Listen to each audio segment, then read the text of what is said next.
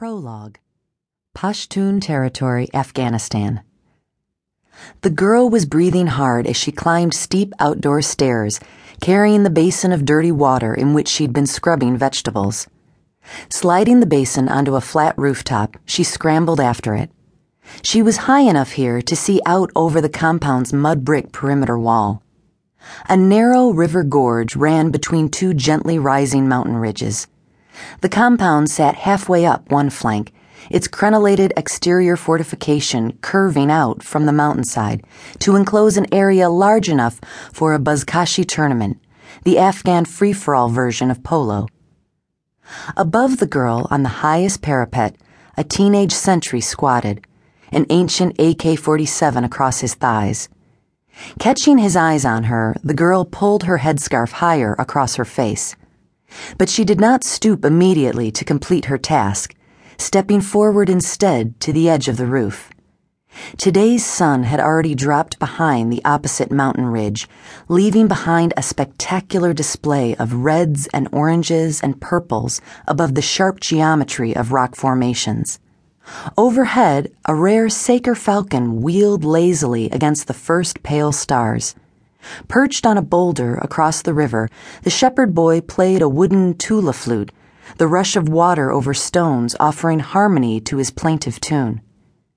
Behind him, a herd of mountain sheep scrambled over terraces where crops would grow when spring runoff overflowed, a stream bed winding through the valley floor. The girl saw little beauty in the scene the narrow vista of this isolated mountain valley, varied only by white of winter snow and green of summer growth, was no less a prison than the compound walls. Just as the bright red and pink of poppy blooms within the compound enclosure below meant only back-breaking hours of hand irrigating and weeding. But today, that would be finished.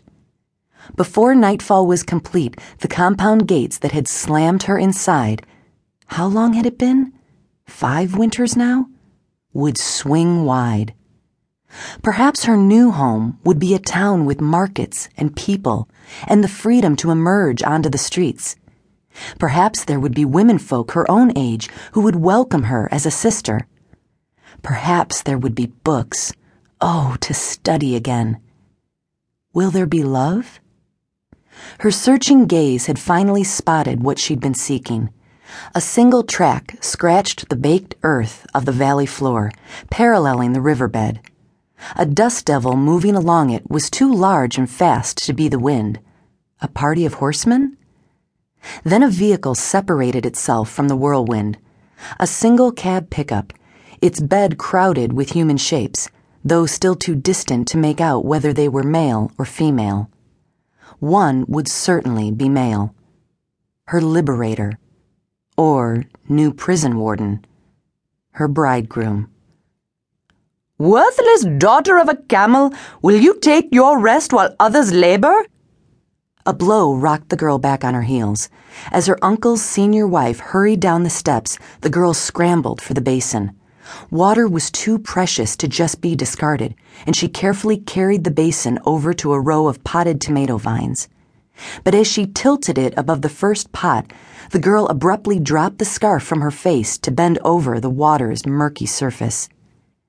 Would her chosen mate find her attractive, like the tales of ancient Persian princes and lovely slave girls her mother had whispered to her at night? If her bridegroom found her to his liking, he would be kinder, perhaps even buy her gifts. So she'd observed from the younger women wives of her uncle's sons and his brothers and their sons, who with their children made this compound a small village in itself. Her uncle's own new bride, too, a teenager not many winters older than herself, to whom he'd given gifts of clothing and jewelry that made his senior wife scream with rage when he was out of earshot.